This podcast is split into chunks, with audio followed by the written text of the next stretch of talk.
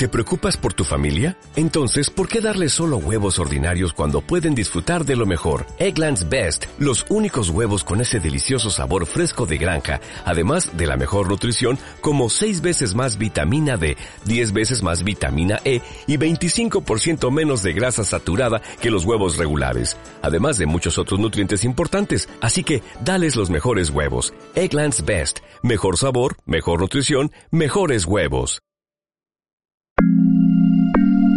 Bienvenidos, damas y caballeros, a un episodio más de su podcast favorito, Stalker.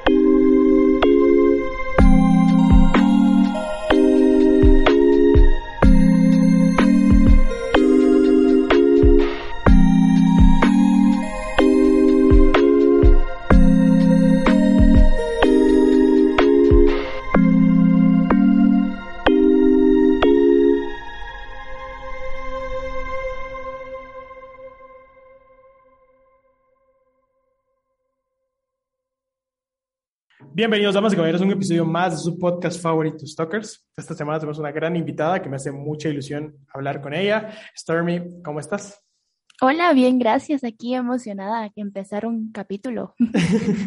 no, nosotros también estamos muy emocionados. Eh, ya hace tiempo queríamos entrevistar a alguien que tenga que ver con todo este mundo gaming, de los videojuegos y todo, todas estas nuevas tendencias que por la pandemia se potencializaron mucho más de lo que, de lo que ya estaban hasta cierto punto.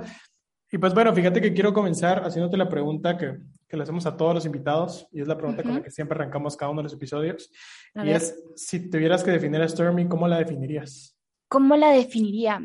Pues yo definiría a Stormy como una persona que le gusta divertirse, una persona que le gusta pasar un buen rato y una persona que le gusta compartir sonrisas. Entonces, esa sería como la definición. De hecho, es como mi introducción en el canal o todas mis bios dicen eso, como que no vamos a brindar un gran servicio de videojuegos, pero vamos a brindar un buen servicio de risas y que la gente se pueda pasar un buen rato en los directos. Fíjate que se me hace, se me hace muy interesante porque yo soy alguien que, al que le cuesta mucho mantenerse entretenido. O sea, yo soy alguien que, tengo, no sé si tengo problemas de atención o algo, pero yo cinco minutos y ya intento hacer otra cosa. ¿Qué tan difícil ha sido para ti, primero, adentrarte en este mundo? Porque ya he visto también que estás en YouTube y también me vi tus videos y también escuché tu podcast. Eh, ¿Cuál crees tú que ha sido tu clave para mantener la atención entre las personas que te están viendo en Internet? Mm, creo que para mí específicamente, tal vez mi sentido del humor, porque trato de, bueno, en general no hago como directos como de juegos muy populares ahora ya, pero empecé como con juegos que la gente no mucho conocía, entonces creo que el secreto para mí personalmente ha sido eso, o sea, como entretenerme con la gente, hablar a la gente, que la gente me ayude. De hecho, como que mi canal es bastante de eso. Yo intento probar juegos nuevos, aunque yo no los conozca, para que la gente también me pueda apoyar en ese sentido. Entonces, tener como esa interacción y mm, no sé, a veces soy como medio ocurrente y hago cosas que no debería hacer, entonces la gente le da risa y a mí me da risa y entonces así es como se va mm, dando la, la conversación y mm, pues yo creo que eso, o sea, como el sentido del humor para mí, porque pues me gusta mucho, no hacer el payaso, pero me gusta mucho como reírme y divertirme y que la gente se pueda divertir conmigo. ¿Y, y qué, tan, qué tan alejada está de ti el personaje de Stormy con, con tu personalidad real, digamos, fuera de cámaras, fuera de en tu vida cotidiana? ¿Tienes como... Creo que... Mm, diferencias, pues ya que creo que no. Yo creo, yo soy Stormy y soy Sue, yo soy las dos personas, no hay como mucha diferencia. Creo que mm, si me conoces fuera de gaming soy igual y si me conoces en directo igual, entonces eh, creo que es más fácil para mí porque entonces no tengo que poner como una fachada cada vez que estoy haciendo Stormy, sino que puedo ser yo misma nada más, simplemente que pues en la comunidad gamer me conocen como Stormy, no como Sue, simplemente creo que sería el nombre, el cambio de nombre en lugar de cambio de personalidad. Sí, te lo pregunto porque a mí me costó al inicio un montón separarlo. O sea, yo, yo siento que sí, sí lo tengo como separado porque, eh, no sé, aquí estoy como que de cierta forma obligado a generar conversación y si yo no, pues de cierta forma genero conversación no puedo tener un podcast. Y en la vida real sí soy como bien tímido, o sea, muy, muy tímido. Pero creo que también eso que tú decís de, de, de conservar ciertos rasgos, de, de, ser tú misma siempre, te, de cierta forma te, te blinda al proceso de, de, cansarte o de hostigarte de, de, la labor que estás haciendo, ¿no? Sí, correcto. De hecho, em, creo que yo era muy apartada de la gente y como que me empecé a meter en el personaje, que al final del día era el personaje que yo quería ser en la vida real. Entonces, si tú me conocías en el colegio, yo era las personas que no hablaba, que no se juntaba con, pues se juntaba con mucha gente, pero no era la como que yo llegara a ser como, ajá, la iniciativa. En cambio, cuando empecé como en todo este mundo y pues con mi carrera también que estudié producción audiovisual, entonces me tocaba, bueno, producción audiovisual y diseño gráfico, me tocaba como desarrollar esa parte de tengo que hablarle a la gente, tengo que desenvolverme más, porque a veces me tocaba estar como enfrente de la cámara o tenía que estar como directora, entonces tenía que hablar con las personas, entonces no podía como encerrarme en esa, en esa conchita. Entonces, em, como que Stormy y Sue fueron al final como mi fake it until you make it, que le dicen. Entonces tenía que empezar a ser la persona que no era hasta que logré ser esa persona ya como en general. Qué pelado.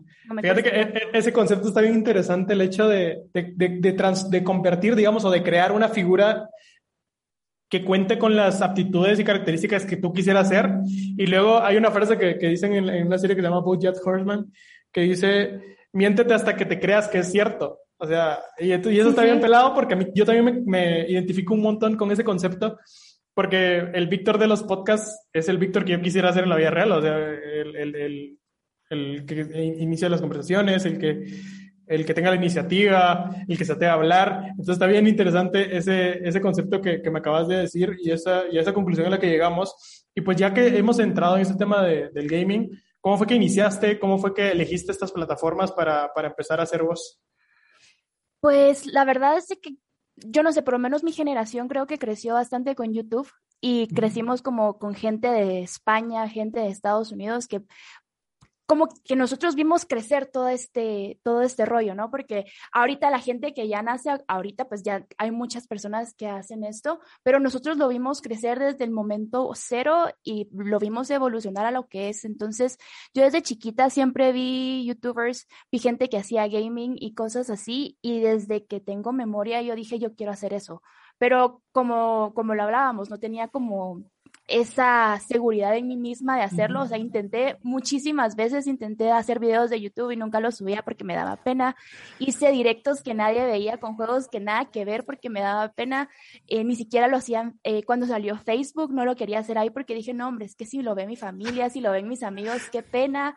Y mm, de hecho comenzó porque justo en pandemia, pues que en pandemia creo que pasaron un montón de cosas, eh, un grupo de amigos empezó a hacer directos, entonces como que yo ya tenía una entrada para preguntar cómo funciona el, el, bueno, OBS, que es lo que yo utilizo, porque pues verlo en YouTube no es lo mismo que puedas decir, mira, tengo una duda, me puedes ayudar a estar buscando en YouTube cómo poner tal cosa, porque es como un poquito más directo con una persona, entonces este grupo de amigos eh, creó un Discord, entonces empezamos a jugar el, el típico, el de Among Us y empezaron ellos a hacer directos, entonces yo empecé a hacer directos y mm, primero los hacía en, en Twitch porque dije, nada, qué pena que la gente me vea, entonces como que voy a empezar solita, de repente no había nadie viéndome, pero yo ahí feliz hablando con mis amigos y ya luego dije, que, o sea, que puede salir mal. O sea, lo peor que puede pasar es que la gente me diga cosas y yo creo que a este punto yo ya estoy lo suficientemente fuerte y mentalizada de que puedo soportarlo, porque como te digo, o sea, yo tengo 24 años y yo empecé eh, viendo videos desde que tengo que 10, 13 años y toda la vida dije yo quiero hacer esto. Entonces fue como, bueno, tirémonos a Facebook y de repente fue como, familia, hago directos, eh, Instagram, hago directos. Y entonces empecé como a compartirlo y la gente me recibió súper bien, por lo menos mi familia y mis amigos, porque hay que llegar como a un top, como para que empiecen a, donarte, que al final del día, pues sí, sí es un, hacer algo que te gusta, pero si puedes tener remuneración, sobre eso, pues está mucho mejor, ¿no? Entonces, eh, mi familia me apoyó un montón, mis amigos me apoyaron un montón y entonces llegué como a esa meta y ya la gente empezó a llegar solita. Em, y entonces ahorita me quedé en Facebook y me quedé en YouTube, eh, perdón, en Twitch y YouTube empecé pero mi computadora como que no jala mucho, entonces como que las ediciones que yo quiero hacer me cuestan, entonces em, yo empecé para ya como terminar la respuesta, empecé en YouTube, seguí con, con los directos y pues ahorita sigo en Facebook y en Twitch. Sí, yo me, yo me siento súper em, eh, empático con tus respuestas porque este proyecto también nació en pandemia. Eh, éramos antes dos y ahora soy solamente yo porque la, la otra persona decidió abandonarme. no, tuvo otras responsabilidades, pero eh, exacto, nosotros nos, nos, costó un montón eh, sacar los primeros episodios porque teníamos un montón de miedo de el recibimiento de las personas. Es por eso que lo hicimos en, en, en, Spotify primero y no, no hemos entrado a YouTube porque no sé, como que, la, como que el, le tenés un montón de miedo a, a, las opiniones de las personas que respetas. Por ejemplo, a mí con mis amigos era como que, el, y, y, y, por ejemplo, desde mi posición de introvertido, ¿no? Que es como que este vato de introvertido que en la vida real ni habla, que va a estar haciendo un podcast, ¿verdad? Y mm, cuando, cuando superas esas barreras y empiezas a pensar en todo, en lo que realmente te apasiona hacer este tipo de cosas, pues ya lo haces más fácil, ¿no? Para ti, eh, ¿Cómo fue ese proceso de, de vencer esos miedos y de, de que te empiece a, a, pelar de cierta forma el hecho que las personas te vieran en Internet? Mm, creo que fue gracias a mi yo de mucho antes, de, de uh -huh. mi yo de chiquita, porque yo tengo como esta obsesión con las agendas, entonces toda la vida he tenido agendas y he tenido diarios y he tenido cosas así. Uh -huh. Y en pandemia llegó un momento que creo que todos encontramos ese punto donde ya no sabíamos qué hacer, no sabíamos qué estaba pasando con el mundo, con la vida, o sea, estábamos como muy estresados y empecé a revisar cuadernos y vi mis sueños plasmados uh -huh. de chiquita y fue como, vi videos, vi ideas escritas de, para videos de YouTube, vi mm, un montón de, mm, de, scripts que había hecho y dije, ¿qué estoy haciendo? O sea, estoy encerrada en mi casa, no tengo nada que hacer. Si mi yo de chiquita me viera en este momento, estaría súper decepcionada de mí. Uh -huh. ¿Qué, qué, qué puede salir mal? Entonces siento que yo de chiquita me di como esos ánimos para decir, tengo que hacerlo. O sea, no puedo pasar más tiempo sin intentar cumplir el sueño que he tenido toda la vida. Entonces eh, empecé como probando un montón de cositas porque también tengo un podcast que lo he dejado, eh, pues lo dejé abandonado, pero fue como mi primera forma de tirarme. Hice un blog, empecé a hacer videos de YouTube, entonces como que poquito a poquito fui probando todas esas ramas de la comunicación hasta que encontré los directos y dije, bueno, aquí me siento cómoda. Ya lo hice, o sea, lo peor que me pueden decir, me tiene que resbalar porque si no, eh, no, no voy a salir de acá. Entonces creo que eso fue más que todo como que darme cuenta que estaba desperdiciando el tiempo, porque como dicen ahí, el tiempo perdido hasta los santos lo lloran. Entonces, pues así, así empecé, o sea, tratando de que ese miedo no me consumiera y que a los 40 años yo dijera, a la madre, y si lo hubiera hecho, ¿qué hubiera pasado? Entonces, mejor lo hago y miremos qué pasa. Sí, y ser fiel a esa versión de ti de menor edad que, que soñaba con cosas grandes, ¿no? Sí. Y a veces, y a veces está, salen un montón de, de limitantes que te autoinventas, ¿no? Por ejemplo, eh, no sé, yo, yo cuando empecé con el podcast decía, Berta, no tengo un micrófono increíble o no tengo, como tú decís, una cámara increíble, pero que también hay un concepto que, en el que, que, que conlleva el, el empezar aún cuando no tengas las herramientas, para que cuando ya tengas como cierto background de creación, las herramientas solamente lleguen a sumar y no a, hacer tanto ruido al, inicio contigo. Entonces, ¿cómo es bien pelado eso de, de, de entender que, te debes de aventar? Y, relacionado con esto, ahorita que me decías que, que desde pequeña veías eh, youtubers españoles, estadounidenses, ¿quiénes son tus principales eh, fuentes de inspiración o personas que sigues de cerca en las cuales te, te inspiras de cierta forma para crear tu contenido en Internet? Creo que va cambiando porque pues la, la vida va cambiando. Por ejemplo, yo de chiquita, yo me enfocaba mucho en YouTube porque pues obviamente el streaming no era algo que, se, que conociera la gente o que existiera en general. O sea, no, no era nada que, que, tú pudieras entrar y decir, ah, voy a ver a jugar a tal persona a los 13 años. O sea, estamos hablando de hace como más de 10 años. Pero yo empecé mucho con YouTube, entonces la comunidad de Londres era algo que a mí me gustaba mucho, como ver esos blogs del día a día, esos retos y cosas así. Eh, ya cuando empezamos a ver lo que es los videojuegos, una persona que yo empecé a seguir desde que empezó casi fue Vegeta 777. Yo me acuerdo cuando él tenía como 100 177, 177 mil seguidores porque pues me hacía eco porque era Vegeta 777 uh -huh. y ahora tiene como un montón de, de seguidores, ¿no? Entonces empecé con él. Y creo que los normales son PewDiePie, empecé con Smosh, o sea, empecé como viendo como todo ese mundo y ya ahorita que ya estoy como en el medio, lo sigo como admirando, pero una persona que yo admiro un montón y, la gente tal vez va a decir, pero ¿por qué? Es Ari Gameplays y, y su esposo, que es Juan Guarnizo. La verdad es de que saben venderse y saben eh, entretener a la gente y saben hacer todo lo que necesitan hacer para, para seguir y entretener, la verdad. Si uno como que sobrepasa lo visual, si tú entras a los directos de ellos son bastante entretenidos y son bastante alegres y la gente se la pasa bien, que al final eso es lo que uno quiere con su, con su público. Entonces, a este punto ellos, pero inspiraciones desde chiquita, montones, de, desde el Rubius, eh, Auronplay, o sea, casi que los españoles como que abrieron esto, Luzu y todos ellos eh, inspiraron un montón eh, en mí y, mis ganas de, de crear contenido.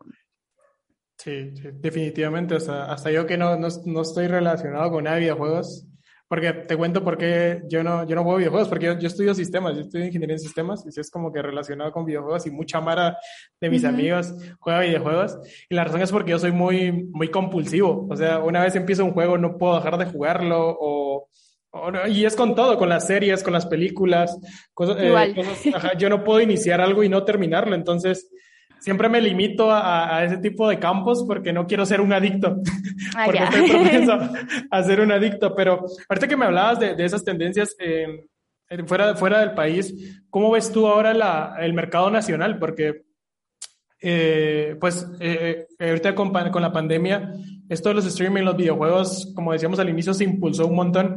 ¿Cómo ves tú que estás desde adentro del mercado, el estado actual en Guatemala? Pues yo siento que es un mercado que está creciendo un montón. La verdad es de que, te soy sincera, yo no conocía mucho del mundo gaming aquí en Guatemala. En general, pues cuando yo empecé a hacer directos, lo empecé a hacer más que todo por los sueños que yo tenía de chiquita y, no conocía a nadie en el mundo, o sea, no conocía los grupos de esports, no conocía, conocía como empresas que apoyaban, sin embargo, no tenía como así en on top of mind quiénes eran y qué hacían.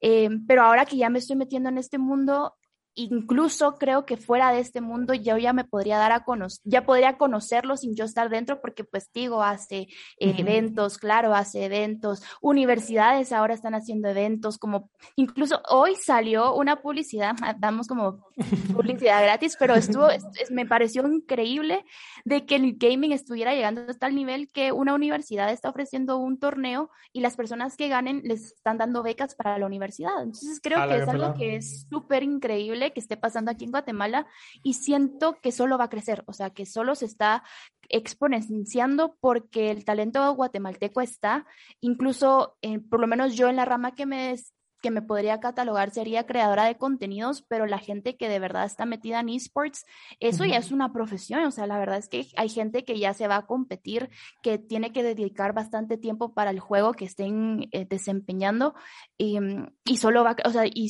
ahorita tal vez son pocos grupos, como por ejemplo, pues, yo pertenezco a lo que es Volcano. Eh, hay más grupos como estos, pero solo van creciendo. Entonces, no creo que esto vaya a parar, no creo que la pandemia, pues ahorita que en teoría estamos saliendo de ella, lo vaya a frenar. Simplemente creo que va a seguir creciendo. Esto es como... Eh, ¿cuál sería como la espuma? O sea, solo va creciendo y creciendo y creciendo y creciendo y pues depende de qué lado estés, lo, lo vas a ver, ya sea como un consumidor o como dentro de.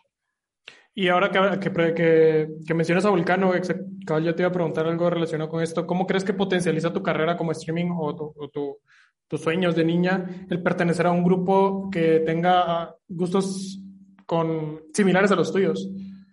Uf, creo que ayuda un montón, la verdad, porque mm, es cierto que pues uno lo hace por amor y pues poco a poco, paso a paso, pues va como alcanzando más público, pero tener una un grupo atrás de ti que te pueda ayudar a impulsar, eso es mucho más fácil a que venga solo.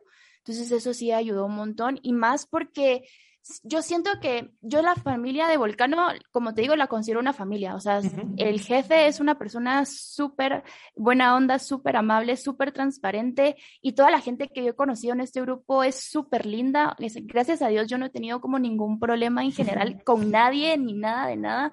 Entonces, em, aparte de que es gente que entiende lo que estás pasando, gente que te puede ayudar, gente que te puede ayudar no solo como en cuestión de qué hacer, sino que también de que te den como ese impulso, es, es increíble, honestamente. Y mm, yo sé que no sería lo que soy yo ahorita si no hubiera conocido a las personas que conocí en su momento, porque ayudaron un montón. O sea, aparte de que pues yo estoy en el grupo de Volcano, Volcano también me ayudó a conseguir patrocinio.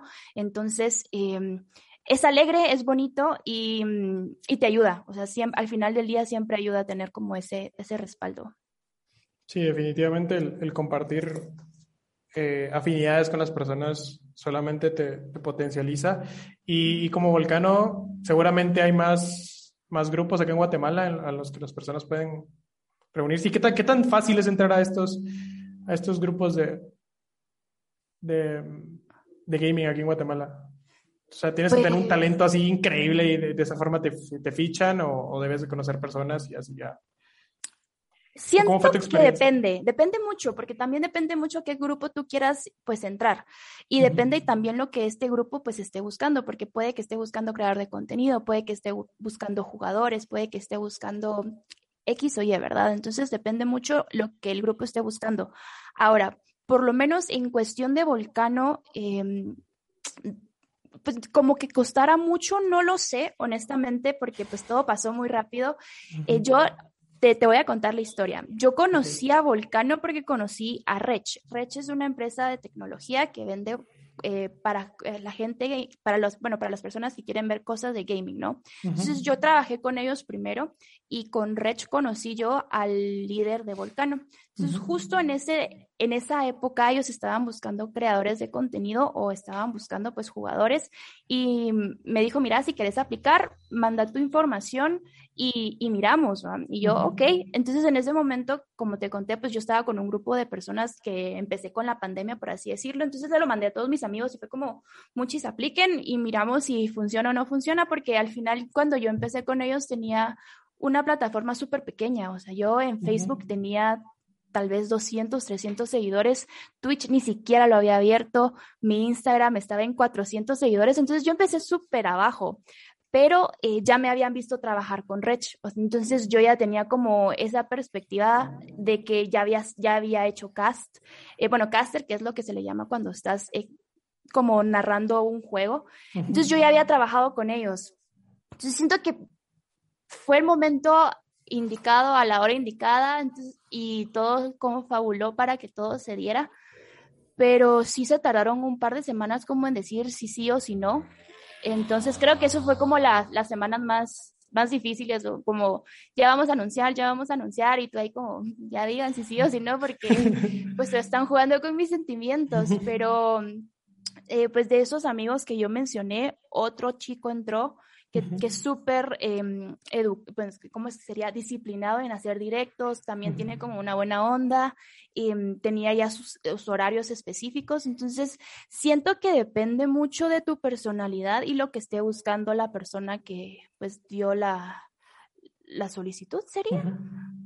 Ah, qué pelado. Bueno, al final, quien tiene talento va a traer oportunidades, ¿no? O sea, si por más que yo me ponga a estudiar no, posiblemente no. Pero eh, y relacionado con esto, ¿cuál crees que es la clave ahora, ahora, o sea, ya estando en este mundo para luchar contra los monstruos como Ibai, como Auronplay, como gente como esta, al momento de, hacer streaming?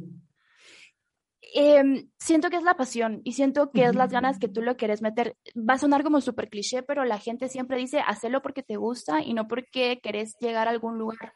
Y es muy cierto porque si tú empiezas a hacer directos porque querés ser como Ibai, como porque querés ser como Aaron Play, querés ser como Juan o como Rubius, nada más por tener como ese estatus, va a llegar un momento donde te vas a estresar o algo te va a pasar y ya no vas a querer seguir haciéndolo.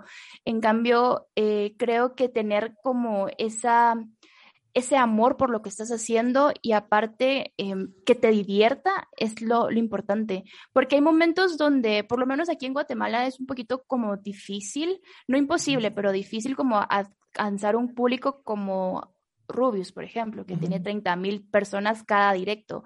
Aquí, pues cuando vas empezando, a veces tienes 5, 10, 20, 30 personas, que ya es un montón de gente, pero hay momentos donde creo que todos lo han pasado, donde hay uno, dos personas, o incluso hay momentos donde no hay nadie. Entonces, eso es algo como que te podría decir como, no, ya no quiero porque nadie me mira, es que estoy hablando solo y estoy jugando y como que podrías darte esas excusas, pero si te gusta, Obviamente, no te digo que no te desmotive, porque ver cero personas sí te puede hacer sentir mal, pero la idea es seguir, ¿va? O sea, seguir haciéndolo, seguir intentándolo, seguir hablando, aunque no haya nadie, porque de repente va a llegar alguien y va a ver que estás callado y es como, ah, mejor me voy porque no está diciendo nada. En cambio, si estás como, va a hablar, de repente puede llegar alguien, se va a quedar, va a darte conversación, va a venir otra persona y entonces esa es la idea, o sea, tener como ese, esa pasión y ese amor por lo que estás haciendo y no hacerlo por fama, por dinero y por cosas así, porque eso se va, se va a ir en algún momento.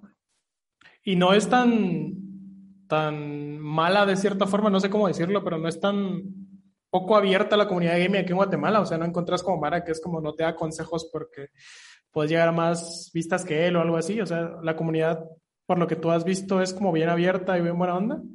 La verdad es que sí, eh, como te digo, honestamente yo siento que yo he conocido gente muy linda en el medio, gente que tal vez tiene como 10 mil seguidores en Instagram, 3 mil seguidores, 5 mil seguidores en sus páginas, que eso ya es un montón, y nunca, me ha, nunca se han cerrado a decirme algún consejo o a darme ayuda, siempre están como cualquier cosa, aquí estoy, eh, tenés algún problema, tenés alguna duda, pregúntame, o sea, no, no he tenido experiencias en donde la gente no me quiera comentar o no me quiera decir, incluso eh, siento que es una comunidad bastante bonita en la que estamos porque a veces eh, tal vez no has hablado con la persona, pero pues te puedes identificar con esa persona.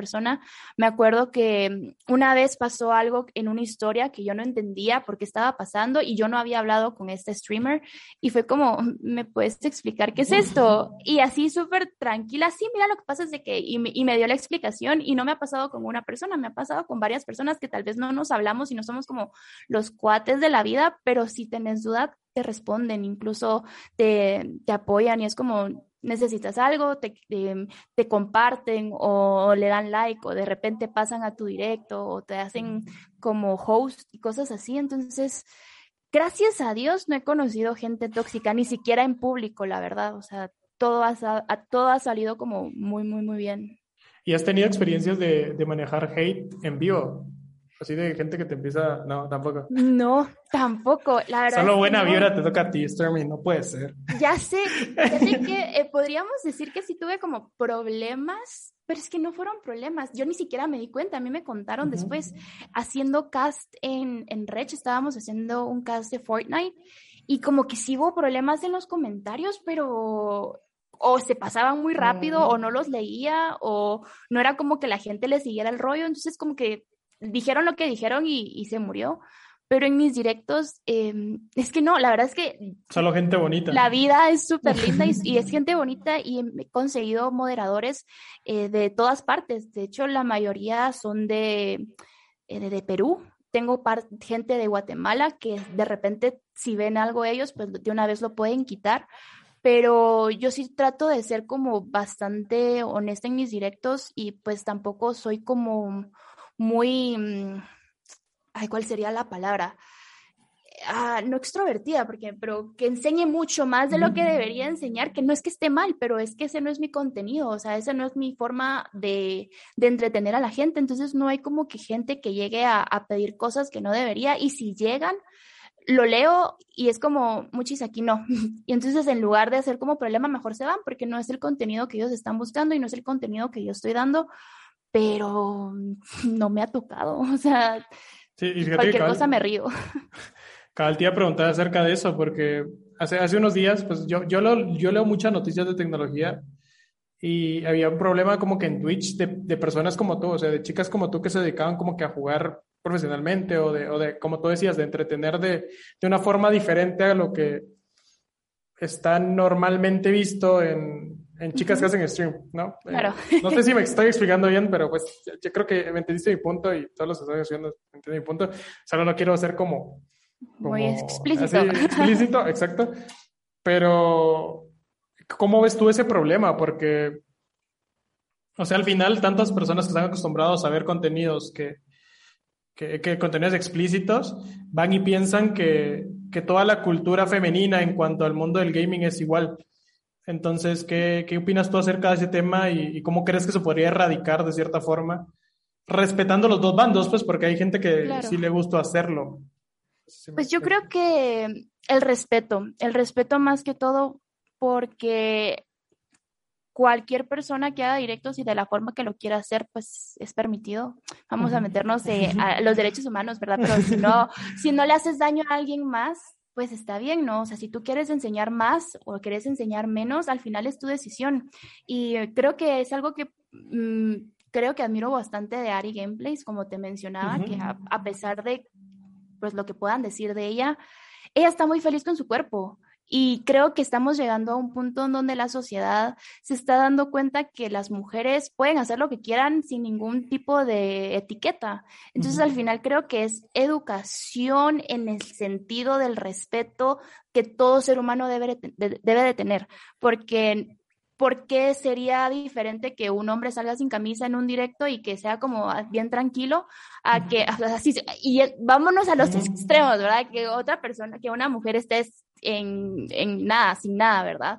Obviamente no pasa, pero que tenga poca ropa, por así decirlo, Em, siento que es respeto, porque incluso si tú te metes a los directos de estas personas, hay moderadores que se encargan de, pues obviamente la palabra de moderar comentarios muy ofensivos. Entonces tú vas a ver el chat y el chat está viendo lo que está pasando en el juego, está comentando lo que la persona está diciendo. Entonces como que ya están respetando el hecho de que uno puede vestirse y hacer lo que quiera en su directo si no está afectando a la otra persona, porque estás aquí para dar un contenido y para dar algún tipo de, ya, sea de juego o, pues comentar, ¿verdad? Entonces siento que es eso, el respeto y, mm, y, nada más, porque ni siquiera sería que la persona que está haciendo el directo y lo diga, porque creo que es un derecho que todos deberíamos tener, o sea, tener el respeto de que por ser persona te puedas aceptar lo que yo esté haciendo sin ningún tipo de necesidad de pedir algo más. Sí, es que a veces también nos creemos con el derecho por ciertas situaciones de comentar o de exigir ciertas cosas que obviamente no, claro. ni nada que ver, ¿no? Y pues bueno, ya que, ya que entramos a este punto, ¿cómo ves tú la participación de, de chicas streamers aquí en, en, Guatemala? O sea, sí, sí hay varias, ¿conoces algunas? Sí conozco un par. Em, Porque sí, hasta cierto punto, hace unos años, tampoco las chicas se dedicaban mucho a los videojuegos, ¿no? O sea, estás rompiendo un montón de paradigmas con, con, el, con el hecho de, Creo que sí se dedicaban, pero no se daban a conocer por el mismo miedo. Sí, sí, eh, creo que hemos evolucionado a una comunidad donde es más permisiva y como que entiende más sobre la vida, porque antes, por ejemplo, tú decías que te gustaba el anime, a la gran, es que, qué loco, ¿por qué le gustan esas cosas? Y ahora es como un poquito, mm, es mejor visto, o sea, la gente ya no tiene como ese tabú, igual que las mujeres, es como, no, pero es que las mujeres no pueden jugar y que no, no hacen esto, y creo que muchas mujeres se quedaban calladas en el sentido de, que tal vez había mujeres que les gustaba Halo, había mujeres que les gustaba ese tipo de juegos y no decían nada por lo mismo que la gente siempre puso como tabús. Aquí en Guatemala, en general, yo conozco eh, chicas que, que son es que no te puedo decir si, no sé si son creadores de contenido, o, claro que sí son creadores de contenido, pero no sé si sería como su etiqueta porque juegan un juego específico, entonces solo se dedican a hacer directos de un juego específico.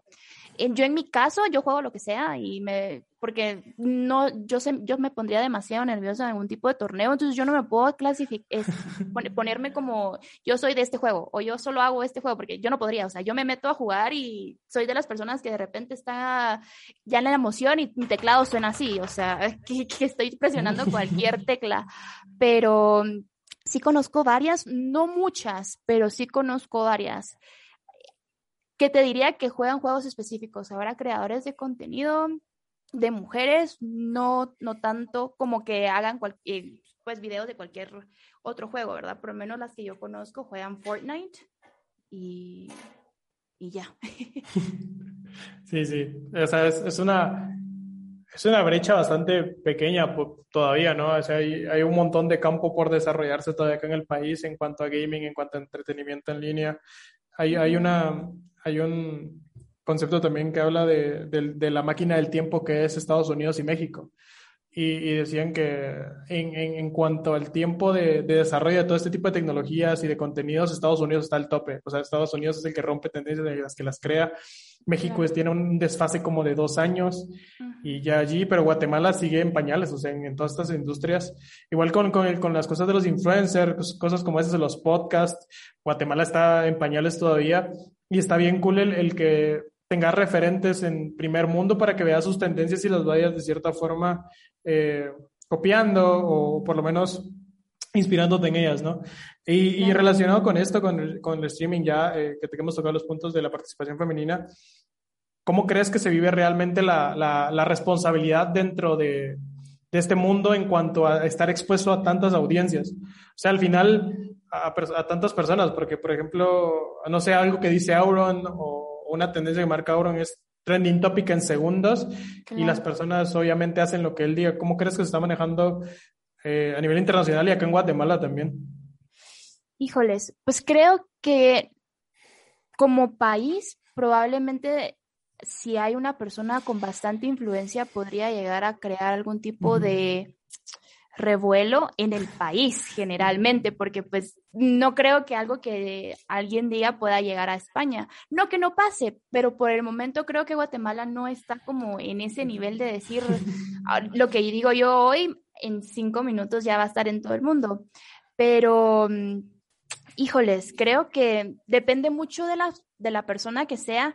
Yo siento que lo que sí debería tener cualquier tipo de persona que haga contenido en redes o en, bueno, sí, en las redes, sería esa responsabilidad porque no sabes quién te ve como tú lo dices en general, o sea, porque puedes ser una persona que puedes utilizar eh, lenguaje es, pero no llegar a caer en, en abuso por ejemplo. Siento que como personas tenemos esa responsabilidad de dar por lo menos una buena imagen y al final del día las plataformas también como que restringen bastantes cosas para evitar que hayan problemas porque pues de los errores se aprende. Entonces cuando pasa algo se dan cuenta y lo cambian y evitan que siga sucediendo, ¿no? Entonces siento que esa responsabilidad es en general cualquier persona que tenga algún tipo de reconocimiento en redes, en persona, en cualquier tipo de de puesto, tendría que tener como esa, mm, eh, volvemos a los derechos humanos, ¿no? O sea, al final que si no le haces daño a las otras personas y que no, que no hagas cosas que parezcan buenas que al final son malas, ¿no?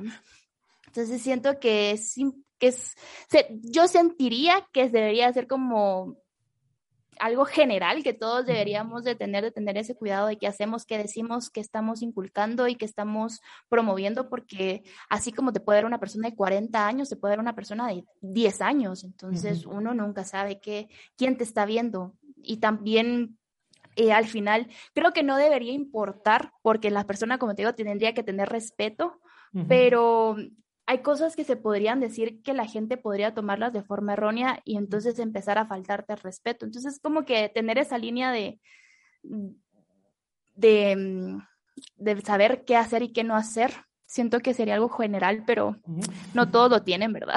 Sí, sí. Ese es el problema. No, sí, y fíjate, y también quería preguntarte cómo, cómo has manejado los estereotipos y los estigmas que existen hacia esta comunidad, porque no sé, hay, ciertos estereotipos, ¿no? De la persona que se dedica al gaming y a jugar videojuegos. ¿Tú crees que aún están bien marcados o que han ido evolucionando con el tiempo y que las personas ya lo aceptan mejor? Uf, yo siento que depende mucho de la persona a que le, al que le hables, que por ejemplo, hay personas que tal vez podrían llegar a pensar que al momento de hacer directos, pues estás como pues no sé, prostituyendo la imagen del juego o porque es muy famoso, lo estás jugando y nada más por la fama y que de verdad no te gusta jugar, por ejemplo. Y hay otras personas que dicen, ah, bueno, aquel juega Mario, aquel juega Smash, aquel, qué sé yo, juega Zelda. Es un gamer ya, pero hay personas que lo podrían estigmatizar como, nah, solo lo hace por cuestión de, de fama o porque lo están viendo. Entonces siento que mm, depende mucho de la persona que le preguntes qué, qué, estigma tiene y cómo creció, la verdad.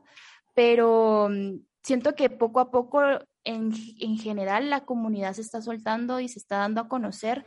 Entonces, como que la gente ya va entendiendo qué es el mundo, qué es lo que se hace, que no está mal o no está bien, o como que ya cada quien va formando su propia opinión sin tener tantos tabús, como lo que te digo, como lo más em, que, se me viene a la mente es como los, el anime.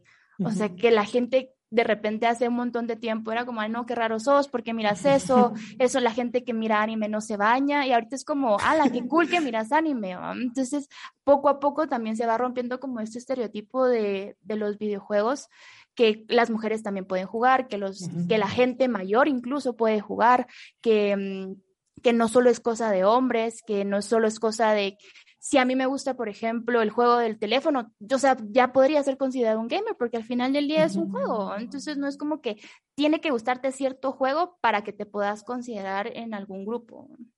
No, sí, sí, y, estamos superando, creo, como sociedad y como, como juventud esta falsa idea de que todo debe dividirse en grupos, en dicotomías, que, si tú crees esto, ya no puedes formar parte de mi grupo, sino que estamos, creo que estamos una, una sociedad de jóvenes ya, de personas que, que están aprendiendo a que puedes tener gustos variados, a que te pueden gustar diferentes cosas, a que tampoco tus gustos te definen totalmente, o sea, no sé, somos bien, creo que ahora nuestra sociedad es bien abierta y es como más comprensiva y estamos derribando esos estigmas que, sociales que existían, ¿no?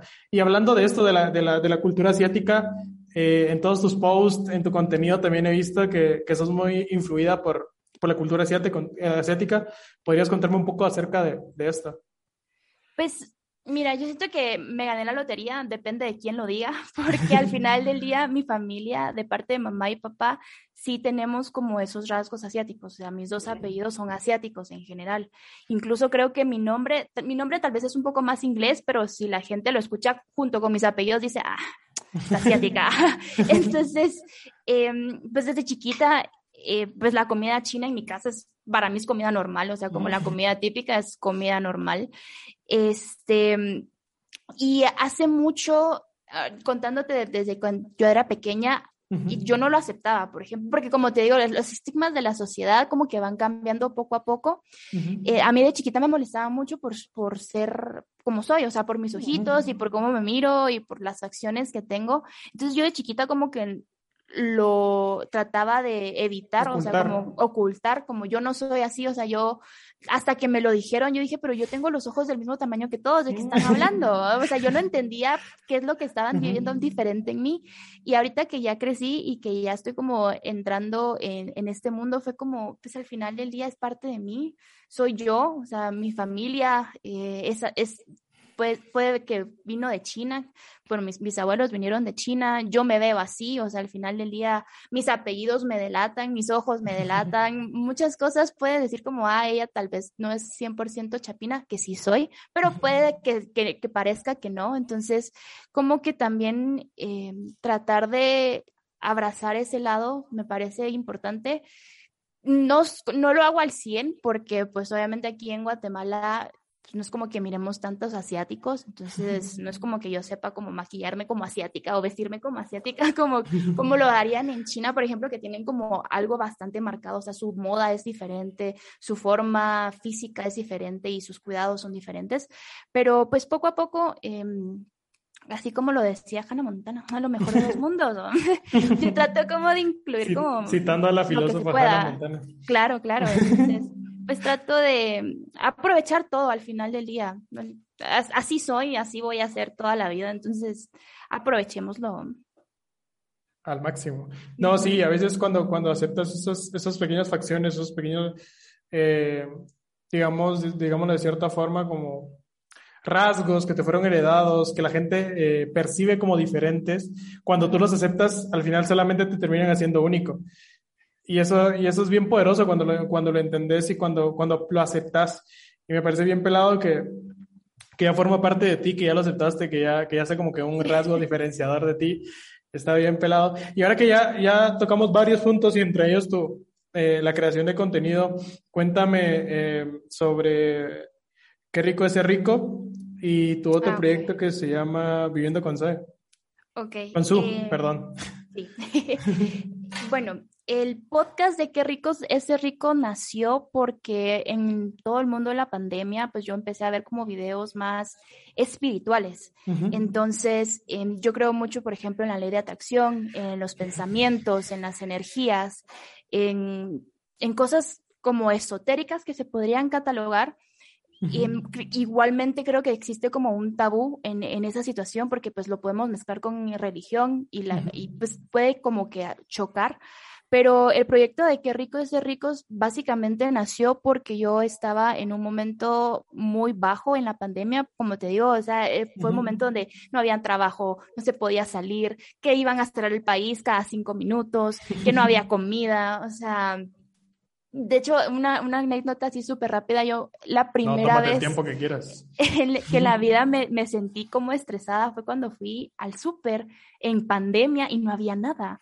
Yo en la vida había vivido algo así, o sea, yo lo había visto en películas, yo lo había visto en series, pero que te pase, yo iba y no había huevos, no había pan, no había azúcar, o sea, todo estaba literalmente vacío. Entonces, tener esa presión de, ¿será que van a cerrar el país? ¿Será que ya no va a haber comida? El papel higiénico hace falta, o sea, todas esas cosas era como, madre, ¿qué está pasando con el mundo? Entonces, yo creo que soy una persona que también puede ser como muy pro a la ansiedad y la ansiedad es como bien fea. Entonces, porque no sé si te ha dado ansiedad, pero sentís que el mundo se te va como cerrando y achiquitando y achiquitando y solo existís tú y ya no miras como, no, pero van a tener más comida, ya no miras las opciones, ya es como, me voy a morir.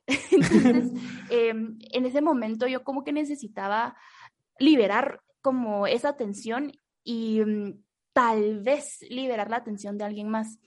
Entonces el proyecto lo quiero seguir, pero el proyecto de qué rico es ser rico es, es eso, o sea, cambiar tus pensamientos, cambiar tu forma de ser, cambiar las ideas que tenés si, si tú quieres, por ejemplo, pero algo súper básico es no tengamos pensamientos negativos, o sea, porque como yo creo que el, el capítulo es que lo hice hace un año, una de las cosas que decía era, cuando te levantas de malas, todo el día te va mal, pero no es porque pues porque tú todo lo ves mal, o sea, ya no lo ves como una experiencia, ya no lo ves como algo que te puede ayudar a crecer, y es como, no, no, es que yo porque soy así, toda la vida me ha pasado cosas malas, es que, y empezás como a darte un montón de excusas y todo el día te sale mal.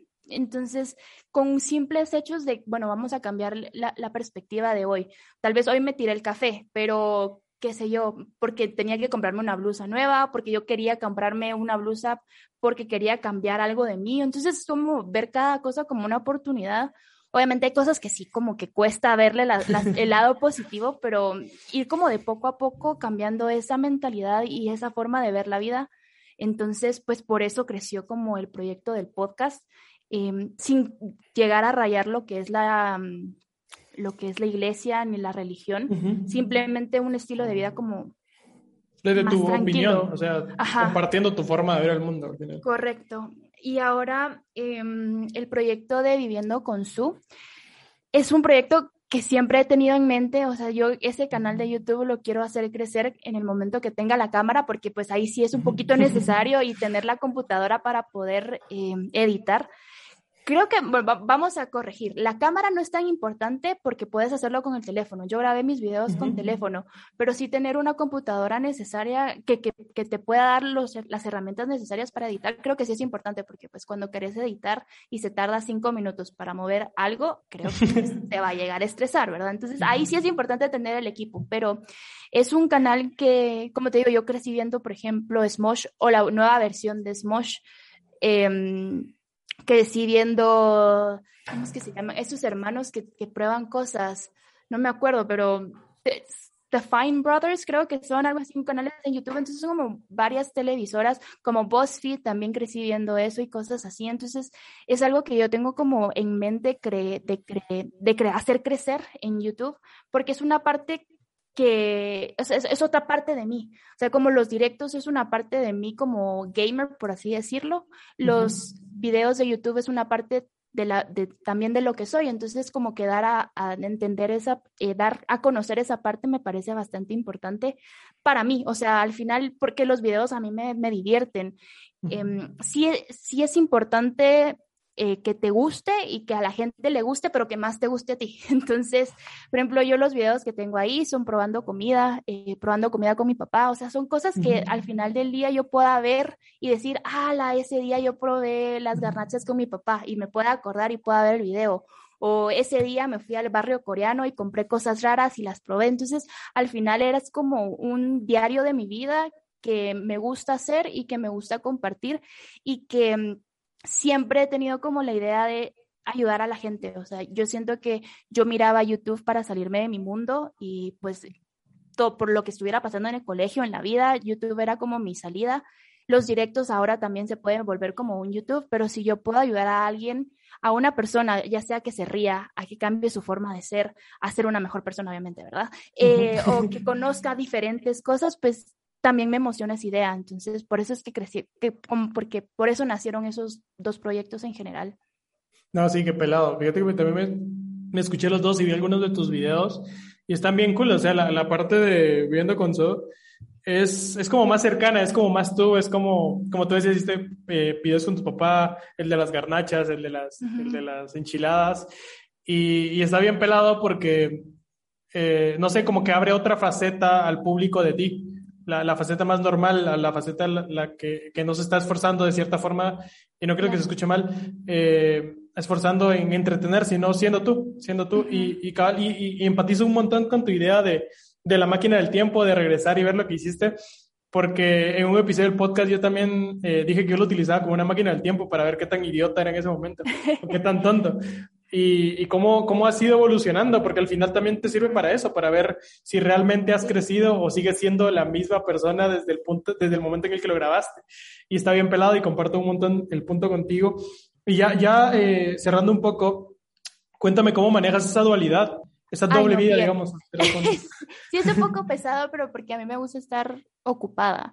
Entonces, por ejemplo, eh, ahorita por lo menos estoy en el, último año de la universidad, entonces, pues eso ya es bastante, o sea, eso ya es bastante presión.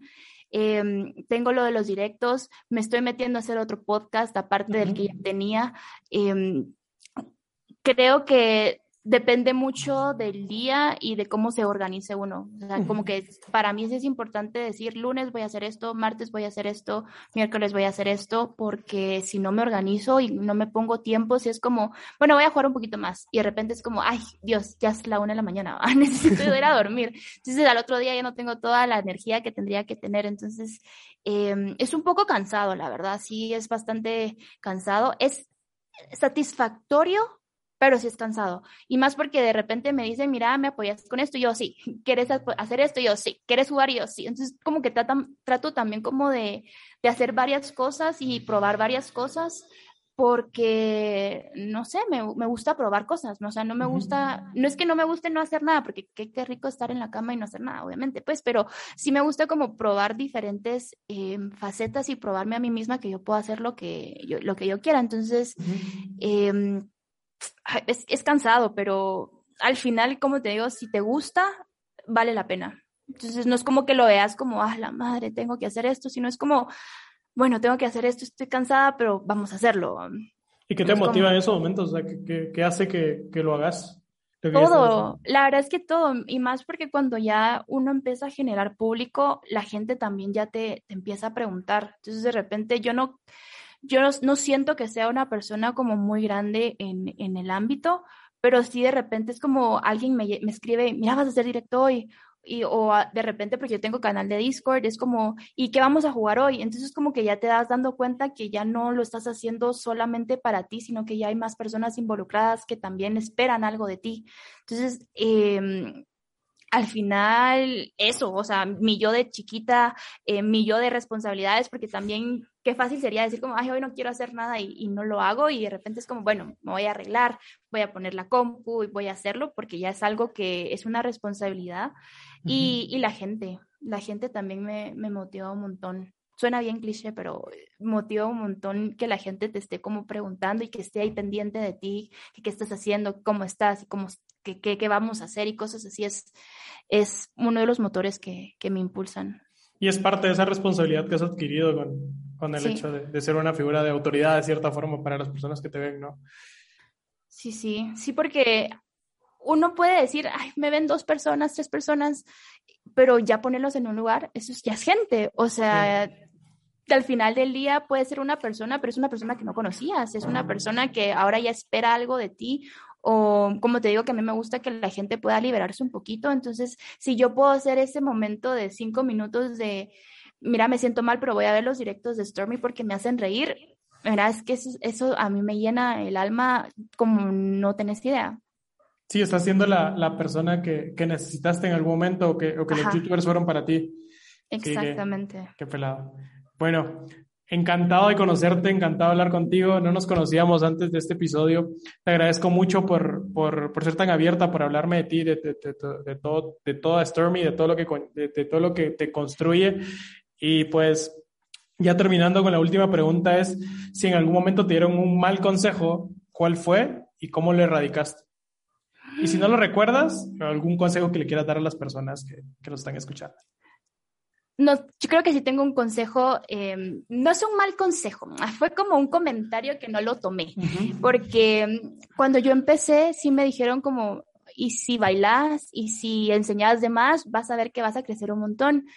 Y obviamente cuando ves tus números y ves la cantidad de gente que te ve, en algún momento es como, y si sí lo hago, y si sí enseño más de lo que debería, o sea, es como cosas que te vas, te vas metiendo a la cabeza porque pues al final estás como en este medio y mis valores y mis principios, no que esté mal, pero simplemente conmigo eh, no iba, o sea, no, no, no, no entraba en mi cabeza el hecho de que se iba a usar un escote o de repente una estrellita y empezar a bailar o hacer cosas así, porque no es mi estilo, no soy yo, o sea, no es mi personalidad y no lo hice y de repente em, me empecé a dar cuenta que la gente, y creo que es lo más satisfactorio, me empezó a seguir por mí.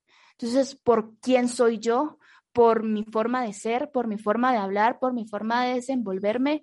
Eh, tal vez yo en mi Instagram no comparto fotos em, muy muy abiertas, no sé cómo explicarlo, que tal vez lo haga aquí mañana o tal vez lo haga aquí a un mes eh, o tal vez nunca lo haga, pero que la gente esté por mí, creo que es como uno de los mejores em, sentimientos que uno puede tener y creo que fue bueno que no siguiera ese consejo porque yo al final del día hubiera faltado a lo que yo creo.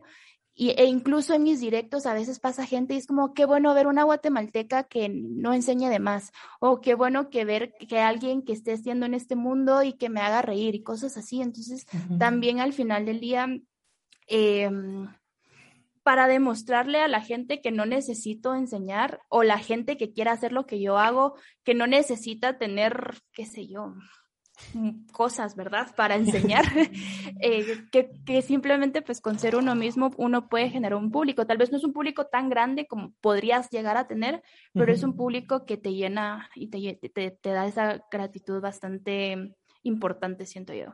Sí, exactamente, y no, y no entras en este juego de, de empezar a ser alguien que no eres, que es de lo que hablamos al inicio, o sea, no, no se vuelve pesado para ti porque te siguen por ser tú, como tú decías, o sea, no, no esperan nada más que lo que, lo que eres las personas. Sí.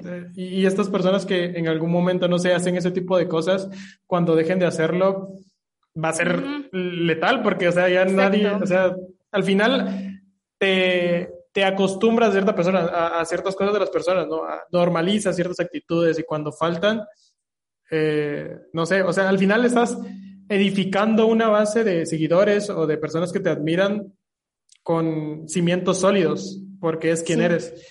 Y, y, qué cool que tengas eso, eso bien claro, qué cool que seas eh, fiel a lo que crees y a lo que eres. Y espero sigas teniendo éxito, seguramente vas a seguir creciendo, seguramente te vamos a seguir de cerca. Eh, te agradezco un montón por la oportunidad. Eh, ya nos, yo creo que ya nos hicimos amigos. Eh, vamos a estar sí, sí. pendientes de, de, tu, de, tus directos y, y ya, ¿cómo podemos encontrarte en las redes sociales? ¿Cómo podemos seguirte? ¿Cómo podemos verte?